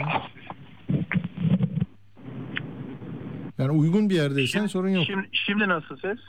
Daha iyi, daha iyi. Ne olur bu senin daha güzel geliyor sesin. Çok iyi. Peki o zaman bu sesi kullanıyoruz. Şimdi sesi e, ağırlıklı kullanılan mesele daha çok haydi. Hani hep birlikte harekete Hmm, geçmeyi. hmm. İşte ben bunu çok altını çizerek kullanılan bir şey var. Ankara tabii eski o bürokrat gri e, alıştığımız kentten tamamen e, ağırlıklı olarak alüminyum ve camdan oluşan hani Afrika- Afrika'da şöyle bir şey görürsün. Çok güzel. Afrika'daki kabileler kendilerini göstermek için rengarenk dolaşırlar. Buradaki bütün mimari eserler alüminyum ve camdan oluşuyor. Bir dakika yolcu en son ne zaman gördün Ankara'yı? Biraz hani Ee, ara yani- verdin galiba. Yok bir iki sene önce de görmüştüm Ha, ama anladım. akşam Tamam. vakti karanlıkta Tamam. gelip gidince böyle kentin içinde dolaşmayınca çok, Çok, göremiyorum. çok hoş. Hayır neden? Ben hani üniversite yıllarında oradaydım. Nasıl değiştiğini sonradan gittiğimde tabii, tabii, gördüğümde tabii. tam Çok, buna çok yakın değişmiş. hislerim vardı Çok da onun için söylüyorum. Ee, hani bizim köylerde bir laf vardır yani biz deriz ki cıgıl cıgıl. Böyle cincik cincik gibi filan denir. Yani Ankara sadece Evet. cincik gibi. Böyle camdan oluşuyor. Alüminyumdan Hı hı. oluşuyor. Doğramalardan oluşuyor. Estetik diye bir şey var mı dersen tabii ki yok. Yok. Estetik yerine neyi görüyoruz? İşte büyük büyük binalar yapılmış. Onun cesameti. Ama bazılarını yamuk yapmışlar. Kenara dönüyor, dönüyor, Ya dönüyor, sorma, dönüyor. sorma. Yani bir takım denemeler var. Yani başka türlü mimariye doğru bir denemeler var ama tabii bunların hepsi e, eklektik görüş, dünyayı eklektik görmeye başlarsan belli bir e, politik bakışın arkasında onun entelektüel zemini, sanatı, aynı zamanda edebiyatı olursa bunu anlayabiliriz. Ama sanatı, edebiyatı olmadan e, sadece davam diye bir iki cümlecik bir şey kurarsan böyle bir derme çatmalığı görüyorsun. E, o yüzden de birinci tarafta bu var. İkincisi ağırlıklı olarak baktığın zaman görünen o ki şu anda muhalefet e, kesin biçimde kendi elinde artık gündemi tutabiliyor. Yani Hmm. iktidar daha önce herhangi bir söylemin arkasından giderken şimdi ve mesela son zamanlarda ortaya atılan bu deepfake ile ilgili olarak yeni bir şey yapılacak. Sürekli onun bir savunması içine geçti. Daha Hmm. önce hem saldırıyı yerine göre hem savunmayı iktidar sürekli olarak kullanabiliyordu. O alan onun için çok daha gelişmiş bir alandı. Şimdi Proaktif mi dersin sen buna ne dersin? Yani Ee, böyle önceden görüyor değil mi? Söyleyebilirsin tabii. Proaktif aslında biliyorsun proaktifin de ne olduğunu. Proaktif Hı. bu Zeus'un e, şeyde Olimpos Dağı'nda ateşi çalan bir kişi var Prometheus diye. Bir de Hı hı. kardeşi var Epimetheus. Prometheus her şeyi önceden gören. Pro oradan Hmm. gidiyor. Epimetheus da olaylar olduktan sonra gören demek. Şimdi tabiri caizse bu ateşi çaldılar. Olimpos'tan çaldılar. Zeus'u sinirlendirdiler. Ellerindeki enstrümanlarla çok rahat kullanabiliyorlar. Mesela bu özellikle cinsel tercih üzerine giden e, doktrin aslında halkta karşılığı bunun olmaz. Çünkü insanlar iyi kötü çevrelerinden sağdan soldan biriler böyle bir derdi yok insanların sokakta. Hı hı. Yani Ya onlar daha çok kapanıyorlar zaten Yok, kendileri öyle değil mi şey yok kapanıyorlar? zaten. Ya yok öyle bir şey Atilla yani bir köyde çok küçük bir kasabada olan bir olay zaten o çok gizli şekilde yaşanır. Kimsenin haberi bile olmaz Tabii. e, görebilirsin. Öbür taraftan Roma geleneğinden bu yana zaten bu bildiğimiz saraylarda işte Osmanlı'da vesaire Hı hı, yürütülen bir mesele. O bir kenara. Öbür taraftan Teknofest gibi bir e, birkaç gün süren bir yerde bir saman alevi gibi bir konu ön plana çıkarılıyor ama arkası gelmez onun. Çünkü eğer Türkiye şu anda Allah korusun savaş halinde vesaire olsaydı o zaman sen silah, savunma sanayi vesaireyi daha böyle halkın gündeminde tutabilirdin. Bugün için evet teknolojik bir gelişme başka başka bir şey yok. Bir de şöyle düşün Atilla. Yani benim söylediğim doğrudur e, diskuru üzerinden yapılmış politik bir iletişim e, büyük kitle üzerinde etki yapmıyor. Belki marjinal birileri onun üzerine entelektüel yorum yapabilirler ama onun dışında bir işe yaramıyor. Peki ne aslında işe yarıyor? Hatırlarsan e, o kadar büyük bir e, gündem kaybı var ki Kılıçdaroğlu'nun söylemiş olduğu çay fiyatlarının artışı meselesinde iktidarın dönüp e bu zamana kadar niye yükseltmedin fiyatları? Atilla bu bu kadar kontrol kaybedilmez. Ya adam iktidar değil yani. Bu böyle bir soru sorulmaz orada. Hani şu denebilir. Ya o sanıldığı kadar kolay değil. Sen e, bu işi Ha, çok hesap bilmiyorsun, biliyorsun. hesap bilmiyorsun. mesela. Dedi. EYT'ye öyle Ha. demişlerdi ya hesap Evet, bilmiyorsun. evet. Sonra hesabı öğrendiler, Yani verdiler o- EYT'yi. Aynen öyle. Onu söylersen bir karşılık bulursun ama şimdiye kadar niye yapmadın deyince kendi kendinle çelişmeye başlarsın. Burada artık mantık hatasından çok bunu dinleyen kişi bu ne diyor ya? Bir dakika ya bu hani anlayamadığımız bir şey mi söylüyor? Ee, ya da artık ciddi anlamda bakacak olursan yani arkasında argüman üretememenin hali bu. Hı. Kontrolsüzlüğün hali. Ee, şöyle bir sezgim var. Daha önce söylediğimde bir değişiklik yok. Yani 60'a 40 Hmm. oranda yani bu bir olasılık Hmm. anlamında söylüyorum. Yoksa oy oranı değil ama Değil. Evet. 60'a 40 oranında birinci turda bu seçim bitecek gibi duruyor. Ee, Muharrem İnce'nin oyları sürekli aşağı doğru gidiyor. Şu anda o e, 4-5 puandan daha da aşağı doğru geliyor. Öyle zannediyorum ki bu önümüzdeki günlerde bu daha da eriyecek. Çünkü en sonunda artık kimin e, adına konuştuğunu göremez hale geldik. Çok ilginç bir şey dikkatimi çekti. Şaşırtıcı biçimde Yılmaz Özdil e, Sinan Oğan'ı destekleyen bir tweet atmış. Hmm. Yani Fark çok etmedim. şaşırdım. Yani, yani Hmm. enteresan şekilde işte altında da bir sürü yorum filan. Eğer bunu başka anlamda söyledi ve biz anlayamadıysa o ayrı ama e, gerçekten şunu görüyorum Atilla. Popülaritesini yitiren ister Hmm. istemez ön plana çıkabilmek için sıra dışı bir şeyler söylemek zorunda. ters yön ters yöne giriyor. evet çünkü normalde söylediğinin karşılığı yoktu. Aslında Hmm. Yılmaz Özdil'in yazdığı çok şeyi çok hakikaten e, memleketi ciddiye alan çok değerli yazılar vardı. Son zamanda bu değerli yazılar meselesi başka bir ben de bir e, toplumda kanaat önderiyim pozisyonuna dönüştü. E, oradan bir işte televizyon hatırlayacaksın. Televizyonda bir ankormenlik meselesi vardı. Üç Evet. gün sonra bıraktı gitti. Bırak. Şimdi orada insanın samimiyeti sorgulanır. Ya arkadaş yani hiç daha önceden görmediğin bir şeyi mi gördün? Eğer böyleyse neye güvenerek gittin? Ya da üç gün sonra bırakacaksan bu işe niye girdin? Bu kadar adam sana güvenmişti. Tabii. Artı senin gibi bu kadar sesi yazdıklarının toplumda karşılığı olan biri seçime bu kadar yakın bir zaman kalmışken böyle bir yeri niye terk edip gidiyorsun? Twitter'dan atacağın günde iki mesajla yani eğer gerçekten belli bir politik duruşun var ve bir mücadelen varsa e, bunu ortaya koymak için başka şey de yapabilirdin. Hiçbirini yapmayıp böyle bir tutum alması şahsen ilginç geldi bana. İlginç. Ee, ama yine bir rezerv koyup elbet bilmediğimiz bir şey varsa onu da açıklarsa bir yerlerde biz de memnun olur yanlış yorum yapmayız. Şu anda ağırlıklı olarak e, etrafa dikkatle baktığımda troller e, özellikle internet üzerinden yapılan yani neredeyse sana artık ezberleyecek kadar sayacağım bir 20-30 tane isim var. Belli ki bunların bir havuzu var.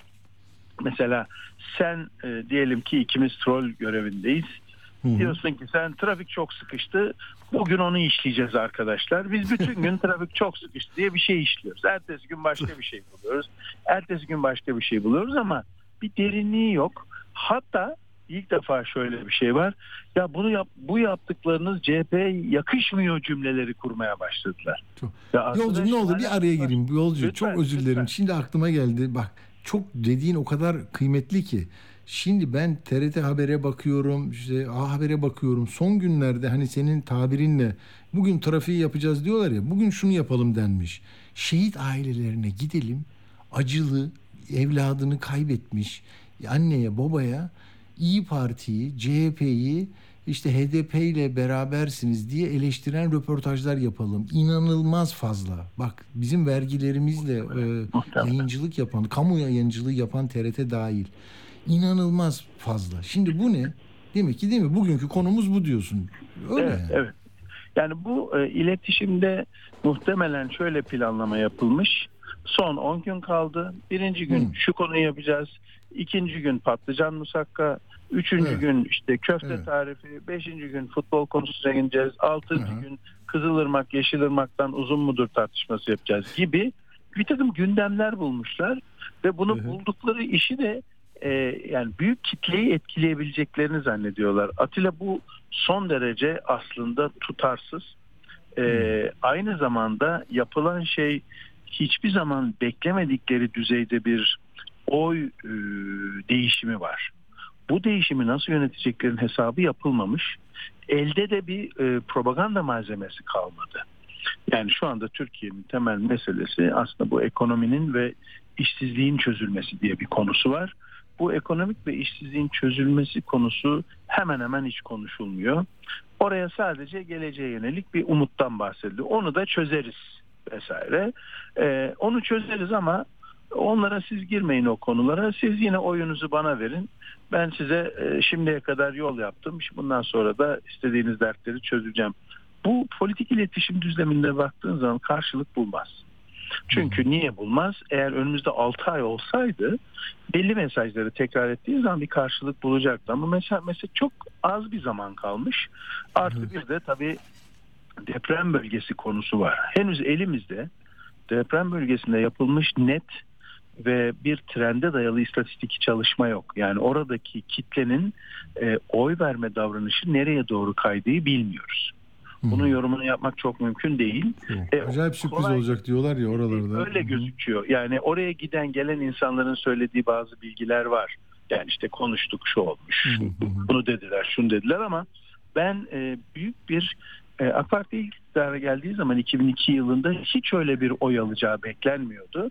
Bir rüzgar vardı ve tarihin cilvesi CHP çok küçümsüyordu. Ben hmm. hatta e, yani çok çok iyi hatırlıyorum Bülent Tanlı'nın bir konuşmasını. Bülent Tanlı'ya ya işte AKP e, çok ciddi oy alabilir dendiğinde Bülent Tanlı e, şöyle söylemişti. E, halk karşı kaldırımda toplandı. Biz de iki tane yan yana lokantaysak eğer herkes bizim tarafı seçecek. Şimdi bu hmm. tür bir e, hmm. egemen, özgüven egemen, mi bu ne bu? Yani... Atilla şöyle egemen zihin devlet aygıtlarını hmm. elde tuttuğunda her şeyi kontrol altına aldığı için insanların zihinlerini de okuduğunu hmm. zannetmeye başlıyor. Hmm. Halktan koptukça da Doğru. sinyalleri göremiyor.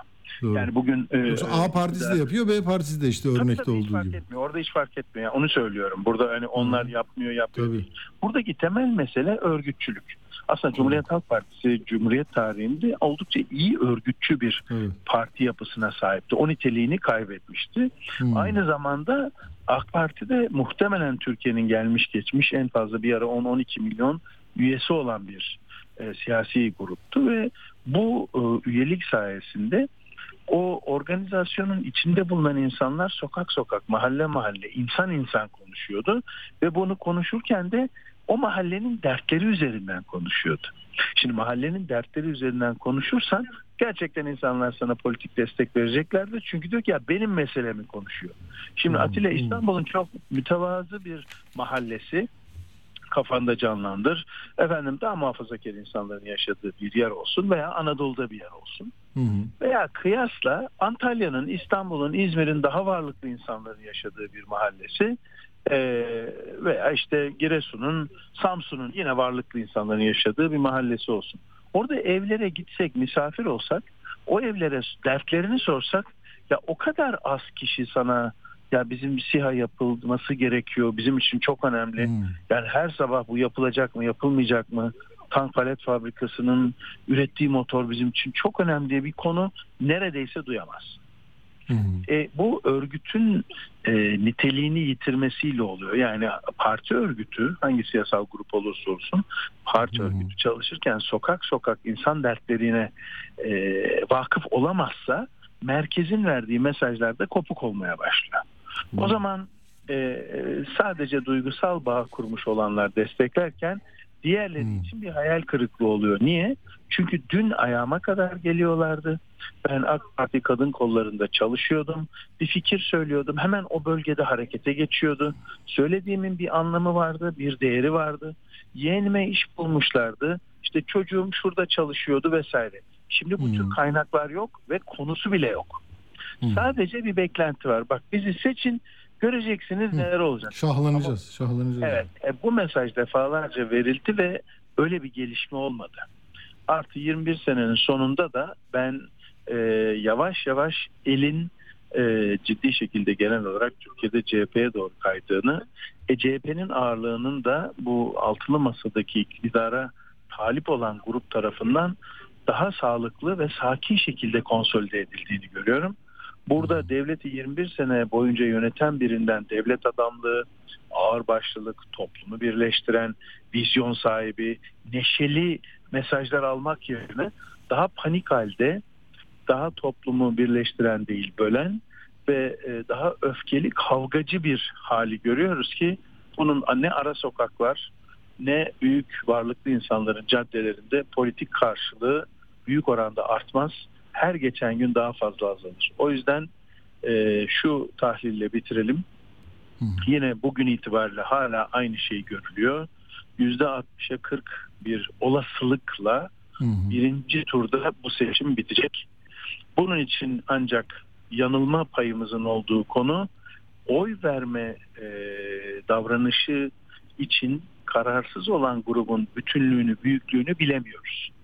O grubun azalması ve Muharrem İnce'nin oyların erimesi ikinci turu da kesinleştirir ama bir ve iki arasındaki e, şeyin varlığı, meclis e, aritmetiğinin varlığı daha gergin bir ikinci tura götürebilir toplum ama görülen görülen çok net bir şey var. Büyük oranda birinci turda bu seçim bitecekmiş duruyor. Peki yolcu çok teşekkür ediyoruz katkıların için. Hafta içinde de zamanın olursa yine seçim Tabii. öncesi son konuşmaları yaparız ama asıl e, hikaye bence 15 Mayıs itibariyle neler konuşacağız. E, çok teşekkür ediyorum. Sağ olasın. İyi hafta sonları diliyorum. Sağ olasın. Evet e, yolcuyu da dinledik. Ben bir iki küçük not ileteceğim. Yani çalışırken size aktarmayı planladığım birkaç mesele var. Şu mesela TÜİK verilerinden gelir dağılımındaki adaleti bir konuşalım. Şu kadar diyor ki e, veriler toplam gelir içerisinde en yüksek payı yüzde 46.2 ile maaş ve ücret gelirleri alıyor. Yani biz artık ücretliyiz tamam mı? Ee, maaşlıyız. Ama onun dışında şu çok önemli. En yüksek gelire sahip %20'lik grubun toplam Türkiye'de üretilen gelirden aldığı pay geçen bir önceki yıla göre 1.3 puan artmış %48'e yükselmiş. Yani %20'lik bir grup var en tepede ve neredeyse yarısını alıyorlar bizim ülkemizde ürettiğimiz toplam gelirin. Peki en alttakiler ne yapıyor? En altta en düşük gelire sahip %20'lik grup onların aldığı pay hep azala azala yine azalmış. Ee, binde 0.1 puan azalarak %6'ya gerilemiş. Yani şöyle bir şey olabilir mi? %20 en yukarıda pastanın 50'sini alıyor. Geriye ne kaldı? 50. En düşük gelire sahip %20'lik en alttakiler de sadece 6 dilim alabiliyor. 100 dilimlik pastadan. Geri kalanlar da işte dağılıyor orta gelir gruplarına vesaire. Şimdi bunu söyledim maaş ve ücret gelirinin. ikinci sırada da %21 ile müteşebbis geliri. O da %3,5 artmış. Ama maaş ve ücretler geliri o da düşmüş. Ee, yaklaşık 1 puan. Üçüncü sırayı da 20.2 3.7 puan azalmış onlarda sosyal transfer gelirleri olmuş. Tablo bu. Şimdi ben sizi e, genç kuşaktan e, ilginç bir hikayenin kahramanına götürmek istiyorum. Telefonunu bağlayabildik mi arkadaşlar Elif'i? Meşgulmüş telefonu. Peki ikinci ekonomi haberimi de size takdim etmekten onur duyuyorum, kıvanç duyuyorum. Öyle vardı ya Türker İnanoğlu'nun filmleri neydi yazlık sinemalarda ya. İftiharla sunar. Bakın konu da söylüyorum. Kur korumalı mevduattaki haftalık artış da rekor üzerine rekor kırmış. Toplam büyüklük 109 milyar dolara çıkmış. Yani haftada geçen hafta 137 milyar TL'nizi kur korumalı mevduata yatırmışsınız. Oradaki toplam büyüklük 2 trilyon 117 milyar 500 milyon TL'ye ulaşmış. Yani dolarda artış olursa buraya da yansıyacak. Orada em, bir emin bir liman olarak oraya gitmiş insanlar. Ee, büyük bir para. Tabii Nebati Bey de diyor ki e, siz ralli bekliyorsunuz dolarda öyle bir şey olmayacak diyor. zaman daraldı göreceğiz ne olduğunu. Efendim şimdi sizi Elif Eda Güneş'le tanıştıracağım. Kendisi e, başarısıyla e, uluslararası arenada e, keyifli bir haberin öznesi oldu. Önce kendisinden dinleyelim istiyorum. Elif Eda Güneş'le. Merhaba Elif. Merhaba. E, sesim benim bana dönüyor. Biraz kısabilirsen radyonun sesini ben seni daha rahat duyacağım. Peki sen anlatır mısın bize ne oldu? Sen bizim konuğumuz oldun. Neyi başardın? Nasıl öne çıktın? Ee, şöyle ben ilk Seda Güneş bilmiyorum aslında başardım mı çünkü benim için başarı farklı bir kavram. Ee, küçüklüğümden beri dünyayı değiştirme hayali olan bir insandım. Ee, ve Ne güzel. bunun için farklı yollarda çalışmalar yapmaya başlamıştım ve bunun sonucu olarak aslında karşınızda durduğumu söyleyebilirim. Ne güzel. Evet. Buradaki örnek ne peki? Ne ne yaptığında sen fark edildin? Onu konuşalım. Ee, şöyle sanırım yani ilk fark edilmiş hikayem aslında e, lisedeyken üniversitede derslere girerek başlamıştı. Ee, lisede okuyorken yazılımla tanıştım ve yazılımın aslında bu küçükken kurduğum dünyayı değiştirme hayalini destekleyeceğini düşürerek, düşünerek çalışmaya başlamıştım. Ve bunu profesyonel anlamda yapmak istediğim için Erciyes Üniversitesi'ne gidip hocalardan ben sizin derslerinize girmek istiyorum demiştim ve e, derslerime O zaman aslında lisede devam ediyorsun. Öğrencilik hayatın Evet, devam ediyor değil mi? ikideydim. Hı hı. Evet, Hı hı. lise 2'de e, hayatımın çoğu zamanı bir anda e, orada geçmeye başladı. Nasıl karşılıyordu orada üniversitelilerde? Yani senin oraya geliş, tutkun, heyecanın ne kadar güzel. E şöyle hocalar çok sağ olsunlar gerçekten inanılmaz e, tatlı karşılıyordu. Hiç bana hani e, olmaz deyip geri çeviren olmadı. Hatta hepsi benim daha fazla desteklemeye de çalıştılar hani kendilerince. Çok güzel. Hatta İbrahim Hangi dersleri vardı. seçiyordun? Nereler, hangi derslerde e, konuk olmayı e, e, E, listeliyordun? Algoritma ve Python. Ya. Ve bu derslerde daha sonra da Erciyes Teknopark'ta proje geliştirmeye başlamıştım. Ee, bir yandan da Mars Rover Challenge'lara katılan bir ekibe dahil oldum. Ve o, da, o ekiple birlikte de proje geliştirmeye başladım. Ee, sonra da bir yandan da artık e, bu e, Teknopark'ta çalışmaya başladım. Birazcık benim çalışma hikayem o 14-15 yaşlarıma dayanıyor. O zamandan beri de çalışıyorum aslında. Tabii köy köy gezi mesela çocuklara bilim ve teknoloji konusunda eğitim veriyormuşsun ya. Evet. yani elimden geldiğince yani bu dünyayı tekrar bir buraya geliyor. Dünyayı değiştirme hayali. Nasıl yapabilirim diye. Nasıl değiştireceksin? Nereden başlayacaksın? Ne kadar güzel bir hayal. Az önce Tayfun Uzbay profesörümüz, hocamız anlatıyordu. Özellikle gençlerde hakim duygunun hani hayal kurma e, yetisini kaybettiklerinden söz etti. Bu tabii herkes için geçerli değil. Sen çok olumlu e, şeyler e, ortaya koyduğun için zaten konuğumuzsun ve rol model olmanı çok isteriz. Yani neyini değiştirmek istersin? İtiraz ettiğin bir şeyi var mı bu dünyanın? Tabii şöyle ya ben çok eşitsiz, adaletsiz olduğunu düşünüyorum. Ee, ve bunu hep küçüklüğümden beri de düşünürdüm. Yani yıldızlara bakıp hayaller kurardım ve bu hayallerde bazı insanların olduğu yerler beni rahatsız ederdi veya bulunduğum çevrede bazı insanların olduğu yerler beni rahatsız ederdi. Ben de nasıl değiştirebilirimi düşünürdüm. Hatta küçüklükten beri hep şey diyorum ben. Babamla da hep kavga ederiz bu yüzden. Babam hep benim hayal kurmamı destekleyen kişidir. Babam da çok eleştirir. Babam da yani ülkeyi de eleştirir, insanları da eleştirir, siyasileri de eleştirir. Ama şey diyorum neden eleştiriyoruz? Eleştirdiğimiz kadar değiştirmemiz gerekirken. Neden bir şeyler yapmıyoruz, adım Hmm. atmıyoruz? Ee, sürekli bunun mücadelesini vermeye çalışıyorum. Ben de bu Baban öğretmen mi? Çok özür dilerim araya girdim ama baban Hayır, arıcı. Nasıl? arıcı. Ne güzel. Bak arıcılık Evet yapıyor. ama kendini geliştirmiş ve Nerede yaşıyorsunuz? Nere nerelisiniz? e, Yozgat'ta yaşıyorduk. Ben şu an İstanbul'da yaşıyorum ama normalde ailemin yanında Yozgat'ta köyde yaşıyorduk küçük bir köyde. Hı hı. Ee, sonra böyle şey oldu. Yani nasıl değiştirebilirim derken bir sürü şey denemek aklıma geldi. Sonra baktım çocuklara e, ve işte Atatürk de geldi aklıma. E, dünyayı değiştirmek istiyorsam o zaman ilk önce küçük çocukların dünyasını değiştirerek başlayabilirim. Onlar da başka insanların hayatına ve dünyasına dokunur ve böylece yavaş yavaş e, topluma ve dünyaya dokunabiliriz gibi hayal ederek başladım aslında. Çok güzel. Yani yapay zeka üzerine de e, bu gizli bu- buzlanmayı önceden tespit eden bir teknoloji geliştirmişsiniz değil mi? Evet ama şey o projemiz birazcık yarımda kaldı daha sonra çünkü farklı projelere dahil oldum ve bir anda bölümden falan gerekti. Ama evet daha önce Ekrem Bey'le de hatta onun için görüştük sağ olsun kendisi çok ilgilendi projemizle. Hı hı. Çok güzel. Peki bir de bu e, sen Mars'a gönderilen keşif aracını tasarlayan bir Mars'a. şirket var. Onlar bir e, yarışma mı yapıyorlar? Oraya nasıl katıldın? Ne ne öner ne nasıl bir planla bir projeyle gittin? Ee, şöyleydi Mars Rover Challenge'lar dünyada globalde yapılan yarışmalar aslında. Ve işte Mars Rover Challenge Mars ge- gezegenini keşfetmek amacıyla gönderilen araçları tasarlayan bir yarışma diyelim. Ee, Dünyada hepsi zaten üniversite öğrencileri başvuruyor oraya. Ben lisedeydim ve bizim ekibimiz de liseyle bir ekipti.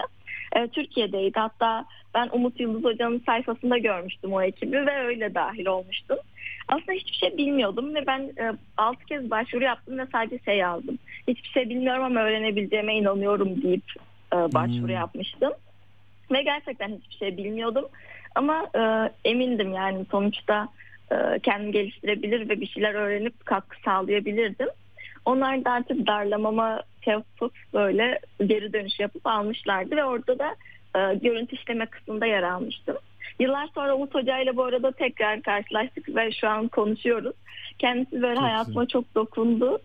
E, Kendisi öğrencim, de, öğrencim diye bahsediyor benden. Çok mutluyum o yüzden. Çok güzel. Peki Elif e, şu anda kaç yaşında oldun? 22 olacağım 24'ünde bu ayın. Oo ne güzel. Peki çok harika e, bir e, yaştasın ve hayallerin var. Çok güzel. E, Bize söylediğinin e, en önemli kısmı sadece eleştirmek değil. e, Bu hayatı, dünyayı değiştirmek, bir eleştirdiğimiz meselelere bir çözüm üretip onun değişimini sağlamak olarak anlıyorum. Doğru mu anlamışım? Evet. Peki. Peki biz hani bizi ya- yaşı babanın yaşına yakın olanlara ne diyorsun? Hani büyüklere ne diyorsun? Ne yapsın onlar mesela? Sizden neyi öğrensek çok isabetli olur? Mutlu oldum bir anda. Şöyle alan sağlamalılar. Gençlere bence alan sağlamalılar. Ya benim babam alan sağlıyordu. Ama kendi fikirleri ve düşünceleri doğrultusunda alan sağlıyordu ve baba, bu bana çok dar geliyordu aslında. Ee, Hmm. Kendimi özgür ve bağımsız hissetmiyordum ve bunun için mücadele de vermem gerekiyordu. Ama e, kendi düşünceleri dışına çıkıp karşı tarafın, çocuğunun, e, eşinin veya toplumun düşüncelerine de birazcık alan sağlarlarsa bence daha hızlı gelişeceğimizi düşünüyorum. Benim babam e, hep böyle değişim, devrim e, kafasında bir insan olduğu için en azından ben kendimi şanslı hissediyorum. Çünkü Hmm. benim yaratmak istediğim şey de bir değişim, bir devrim. Benimki teknolojik bir devrim ve e, bütün toplumu ilgilendirecek ve fayda sağlayacak bir şey yaratmak istiyorum. Yaptığım projelerle, gittiğim okullarla birlikte. E, Ama Çok güzel. Türkiye Türkiye'de. Türkiye'de Türkiye dışında bir gelecek arıyor musun yoksa burada mı yapabilirsin yoksa akademi çalışmalar ihtiyaçsa yurt dışında olmayı da düşünüyor musun? Ee, Şöyle ya ben çok fazla bu ülkeye bağlı büyüdüm. Ee, belki bunda da babamın pay, şey çok fazla e, hayatıma iyi. dokunmasından kaynaklıdır. Ben gitmek istemiyorum. Defalarda Çok karşıma fırsat çıktı. Ama e, burada Atatürk gençliği olarak e, Türkiye Cumhuriyeti'ni daha daha ileri taşımak istiyorum ve bunu da e, burada yapmak istiyorum. Çok Gidenlere saygım sonsuz. Gelmelerini de çok isterim. Çünkü ülkenin biz gençlere ihtiyacı var ve e, Atatürk'ün çok sevdiğim sözü e, bir kurtarıcı arıyorsan kendine bak yani asla başka bir kurtarıcı arama. E, ben de başka kurtarıcı aramıyorum. Ben şu an Türkiye Cumhuriyeti'nin bir e, genç e, kadını olarak, kızı olarak bu ülkede kalıp ülkemi ileri taşımak istiyorum. Harikasın Elif. Ee, çok sevindim seni tanıdığıma da. Dinleyenler de mesajlar atıyor. Çok mutlu olmuşlar. Elif Eda Güneş yolun açık olsun diyelim. Hayallerin gerçek olsun diyelim. Ee, çok sağ ol katıldığın için. Başarılar. Teşekkürler, mutlu günler. Sağ ol. Evet çok az zamanımız var ama bir merhaba diyeyim ben Uğur'a. Uğur merhaba geldin mi? Merhaba, merhaba geldim buradayım. Ya e, Elif Eda'yı siz buldunuz. Çok teşekkür ederim. Çok e, cici harika bir e, Evet, Türk evet. genciyle konuştuğum için çok mutlu oldum ben de. Ee, ilk konuk, Ee, konuk çok güzel oldu. Gerçekten çok. yani. Peki sende ne var Uğur? Var mı bir şeyler? Şimdi şimdi Erdoğan'ı seyrediyordum. Erzurum'da miting yapıyor. Hüdapar lideri Yapıcıoğlu'nu da yanına almış. Beraber Hmm. mitinge gelmişler. 130 bin kişi diye bir rakam verdiler. AK, AK Parti'nin en yüksek katılımlı mitingi diyorlar ama havadan bir çekim vardı. Çevresi bomboş gözüküyordu. Ben tam anlayamadım yani.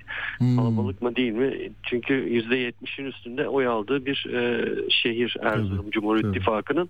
E, şimdi ben o zaman çok kısa olarak şeyi söyleyeyim. Hafta sonu dünyada çok önemli bir olay var. E, Kral Charles taç takma töreninde Hmm, hmm. e, halkın karşısına çıkacak. 203 ülkenin liderleri katılıyor. 2200 davetli var. Sanatçılar, siyasetçiler, moda, spor camiası vesaire. E, Türkiye tabii bunda devlet başkanı e, düzeyinde temsil edilmeyecek ülkelerden bir tanesi oldu. Fuat Oktay gidiyormuş Hmm. Türkiye'den e, Charles'ın taç takma törenine. E, ABD Başkanı Joe Biden da eşini gönderiyormuş. Jill Biden'ı gönderiyormuş ama onun dışındaki dünya liderleri herhalde tam kadro orada bulunacaklar Hmm. gibi gözüküyor. Çok acayip tabii. Hayat felce vuracak yine kızacak İngilizler. Kesinlikle öyle. E, bir de e, tabii Londra polisinin e, tarihindeki en büyük güvenlik operasyonu diyor İngiliz basını. Hmm. Yani biliyorsunuz İngiltere'de polisler silah da taşımazlar ama silahlı 12 bin polisin görev yapacağı. 12 bin polis de bana çok yakın, çok şey geldi ya. çok düşük geldi. Yani Bizde 600 bin, meseleler- 600 bin kişi var. yani seçim güvenliğini sağlamak için de yüz binlerce personelden bahsediyoruz. Ee, ama çok enteresan bir şey yaptılar. Ee, polis dedi ki, doğrusu hükümet dedi, polis de buna yeşil ışık yaktı. Benim kralım değil eylemleri yapılacak aynı e, vakitte. Ee, Westminster Abbey'de yani kilisede taş takma töreni yaşanırken Trafalgar'da yani Londra'nın en önemli meydanında benim kralım değil diye e, cumhuriyetçiler de kral karşıtı bir miting yapacaklar. Bunu da- Toplamayacak mı onu çevik kuvvet falan yok mu orada? Yok. Polisle görüşme yaptılar ve dediler ki barışçıl olması kaydıyla biz buna izin veriyoruz. Hükümet de e, Rishi Sunak da başbakan da dedi ki e, protesto hakkına insanların saygı duyuyoruz. Bu kral, kralı protesto hakkı bile olsa e, barışçıl olduğu sürece herkes hakkını kullanabilecek dedi. E, enteresan bir gün yaşayacak Londra. E, bakalım ne olacak orada. Tabii şey e, çok konuşulan bir magazin meselesi de e, Harry e, biliyorsunuz Amerikalı bir eşi var. Amerika'ya gittiler. Oradan da e, bir Netflix belgeseliyle kraliyeti bombardımana tuttular. E, törene katılacakmış babasının taş takma törenine. E, ama 10. sırada yer vermişler. Yani protokolde olmayacak. Gerilerde eşi de e, eşi Meghan da katılmayacakmış törene. E, o da magazini olsun bu işin. Hı hı. E, pazartesi tekrar konuşuruz. Peki. İyi hafta sonları Uğur Koçbaş teşekkür ederiz. Sağ olasın. Görüşmek üzere. Evet, e, girişte de e, söylemiştim. E, yine o ezgiyle bitirelim. Hıdır Ellez bugün bizim toprakların, kadim medeniyetlerin e, için e, çok önemli bir e, etkinlik, bir duygu paylaşımı. Goran'dan o parçayla bitelim. Hepinize iyi bir hafta sonu diliyorum. Kendinize iyi bakın. Hıdır Ellez'de iyi dilekleriniz olsun. Sevgiden, barıştan, o Elif gibi güzel hayallerden oluşan iyi dilekler her zaman yerine gelir. Hoşçakalın. İyi akşamlar.